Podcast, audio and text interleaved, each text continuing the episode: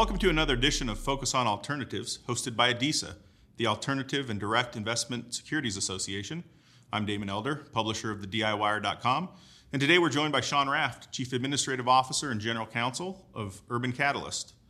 Sean, thanks for joining us today. Thank you for having me, Damon. We're going to talk about something I think you're particularly expert at because you've lived through it, which is the promulgation of 506C offerings and the way they're starting to become largely embraced by the broker dealer community and then the investment sponsor community.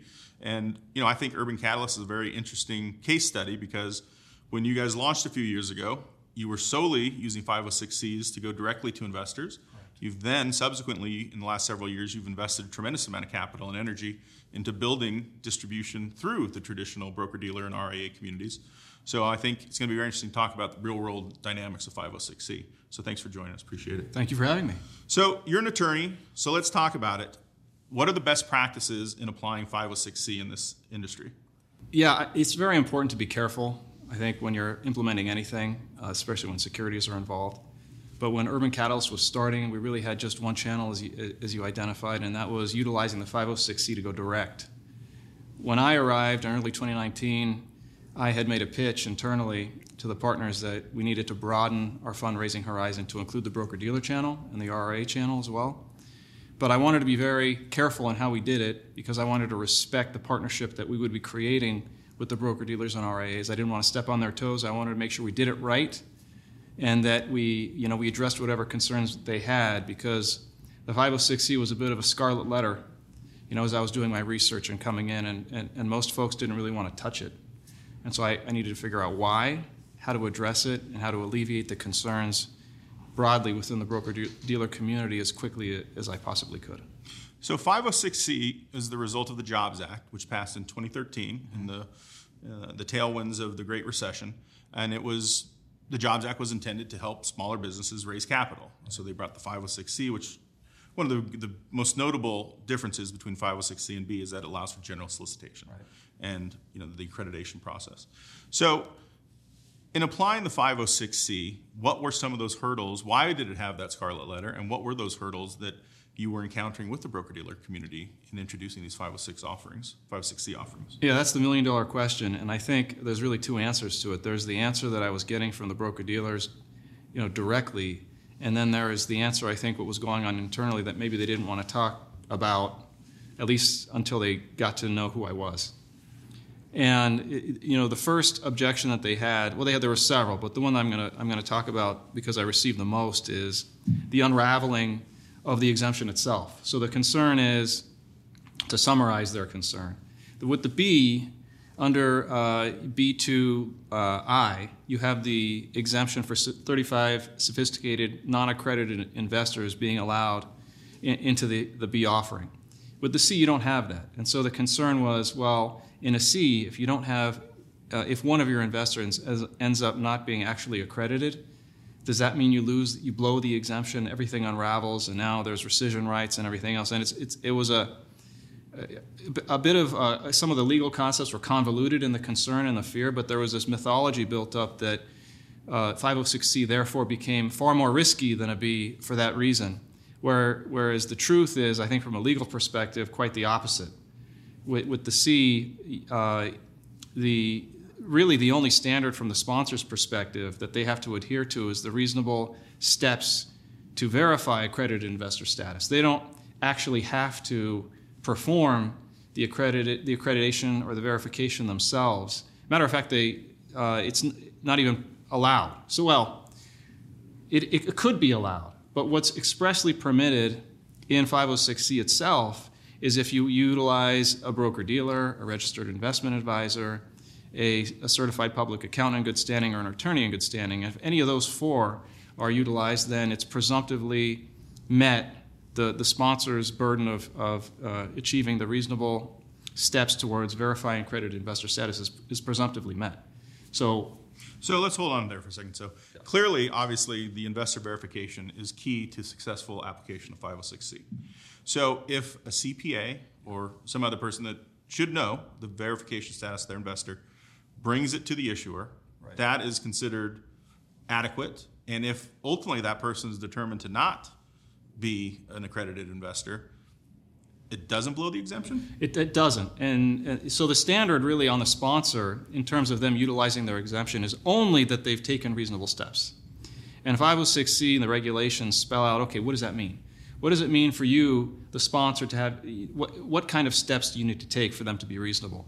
And, and the regulation itself states that, hey, if I'm relying on an, what I would call an authorized third party, which is the CPA, attorney, broker dealer, registered investment advisor, then I have satisfied that burden as a sponsor. Therefore, if it later turns out that that investor wasn't actually accredited because the person who was doing the verification did it incorrectly for some reason, so long as I was reasonable in in taking the steps to verify that AI by relying on your representation that they're accredited, then the verification is intact. I'm sorry, the uh, the uh, the exemption is intact. Yeah, and, and, nothing unravels. There's nothing to worry about. And matter of fact, th- it was uh, the SEC answered this question specifically in 2013 when the question came up. I think it was uh, uh, 260.26. I think I'll double check that. It's in my notes, but. That the SEC uh, was asked exactly that question. Hey, does the exemption under C unravel if one of the investors that was accredited later turns out not to be? And the SEC says no, so long as you took reasonable steps, the, the um, exemption remains intact. Okay. So does the broker dealer have any responsibility in that process? It's up to the broker dealer because okay. the broker dealer. So the broker dealer has two requirements: suitability analysis, and then also, with respect to the investor, they can elect to do their verification or not. Which, for a lot of these broker dealers, it should be really simple, right? Because these are their clients. They know what their net worths are. They know what they're invested in. It, it should, but but they're not required, they're not to. required to. They're not required to. They could rely. There are third-party services out there, uh, VerifyInvestor.com being one of them, where it's all certified attorneys in good standing that are performing the the AI verification. And so, a broker dealer or a sponsor, for that matter, could you know retain that third-party uh, accreditation service to determine whether or not their investors is accredited, they'll, they'll provide the letter, they'll do all the research, and, and there you go. And if, and if the broker dealer hasn't done that but delegated it to that third party, then I, I don't think the broker dealer um, is going to face any responsibility if that AI verification is botched. But that's not really what, you know, the heart of my analysis is really toward the, on the sponsor side. Because ultimately that's where the responsibility lies. Right, that's right. Gotcha, gotcha. Okay. Well, then, again, I, I'm fascinated by the, comp- the competition aspect of things. So again, you your firm has successfully made this leap where you're successfully raising capital directly from an investor, which some would say, well, you're competing with the broker dealer, mm-hmm. and yet you've made these relationships with broker dealers and are attracting capital through that channel. What's the magic? What's the secret sauce? Yeah, Damon, you're, I mean, you're hitting it right on the head. I think, you know, initially, like I was saying, the two categories of objections that I received, the first one we just dealt with, which was the unraveling of the verification and, and the exemption. But I think at the heart of it, the competition may be, you know, more important to many of the broker dealers because it's their business, it's their livelihood. We're very aware of that. I'm very aware of that. At, you know, at Urban Catalyst, and we wanted to make sure that our partnership benefited both parties, ourselves and the broker dealer community as well.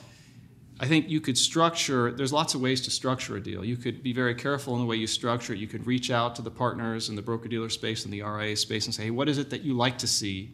What is it that you would like, you know, like from us? And, and in our first couple of opportunity zone funds, the distillation of that resulted in a couple of things that we've adopted internally. One of them is we cross reference any investor that comes into our fund, whatever channel it's coming through. And we have a database uh, internally that can flag any investor that potentially might have a connection to any broker dealer or registered investment advisor. If that flag is tripped, we immediately contact the, the firm. And we uh, that particular firm and say hey here's this person. They reached out to us. They raised their hand. Do you recognize this person? Is this someone that you've worked with a client or a potential client? If the answer is yes we hand that individual off to the appropriate to that firm. Uh, and that's it for, uh, from our perspective. We've done that a few times in the last in the last few years. Matter of fact we've handed off a particular client or investor that came to us directly turned out to be uh, the client of a broker dealer that we informed the broker dealer, we put them in touch with the client, and ultimately we lost the deal. But that's okay because the, the relationship with that broker dealer is more important to us than any one sale. That's one thing. The second thing is to point out that on the direct side, we don't make any commission. So, you know, our. Uh, you don't care where they come from. no, from? we don't care because we're, we're, not, you know, it doesn't matter to us. Uh, you know, we're not, we're not truly in competition with those firms for their dollars. They, they want to go ahead and they want to earn that money, please. We would love our, our partnership with those firms to be uh, fruitful for both sides. So we want them to make their money because we want them to be happy so that they can do more deals with us in the future. Okay, so this 506C is still, even though it's nine years old now and it's growing and it's being accepted more broadly in the industry, there's still it's still fairly new, especially to an industry that moves fairly slowly when new things come to market. So, what are some other best practices that people should be aware of? Things that you've gone through? Yeah, thank you, Damon. I, I think one of the things I'd like to highlight is sponsors should take some time and be very careful about noticing who's actually signing the AI verification. If it turns out that the broker dealer or the RIA decides to make the election to do the verification themselves, that's fine. But I, but I think 506C itself is very specific. It says broker dealer or registered investment advisor. It doesn't say registered representative, for example. So if a hmm. registered representative is going to be signing off on the AI verification, the sponsor should reject that and go back to the broker dealer and require a principal in, my opinion, a principal or an officer, a chief compliance officer, or an authorized delegate of that firm to sign off on the verification. That is separate, however, from suitability. The suitability analysis being performed most often by the registered representative themselves, they should also sign off on the suitability. But for AI purposes and verification purposes, I would like to see the principal signing on those letters. Why is there that nuance? An RIA should sign it because they're a fiduciary, but a registered representative, being a non fiduciary, is not an appropriate verifier? Well, a couple of reasons. I think you're hitting you're hitting on it. The first is it's not in the in the, reg, in the language of the regulation. It says registered broker dealer. So registered broker dealer, in my mind, would, would indicate principal, like a 24, uh, or an officer. The uh, the other thing is, and it's not in the regulation, but there's an there's an unspoken incentive, I think, perhaps to get too aggressive, because the registered representative, through no fault of their own, is having a very significant check dangled in front of their face and it's just the you know the one last piece of paper that stands in their way to getting paid. Right.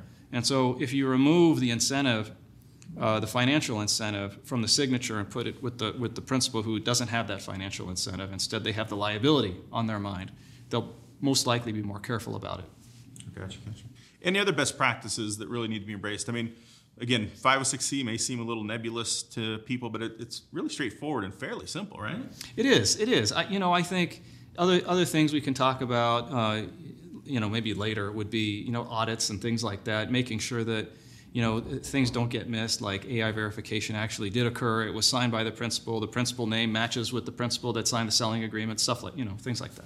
Well, I know that 506Cs are becoming far more welcomed in the security space. I know a lot. I think Taylor Garrett from Mountain Dell referenced the fact that this year they expect 18, 20% of 1031 DSTs securitized through the space mm-hmm. are going to be under the C standard, which is a big growth over just a few years ago. And it's just growing and growing. So it's an interesting topic. Uh, thank you for sharing your insights, very helpful. And thank you for joining us again for another episode of Focus on Alternatives. Uh, for more information on 506Cs, 506Bs, and all things alternative investing, please visit adisa.org. And of course, visit theDIWire.com every day for some news on the alternative investment space. Thanks so much.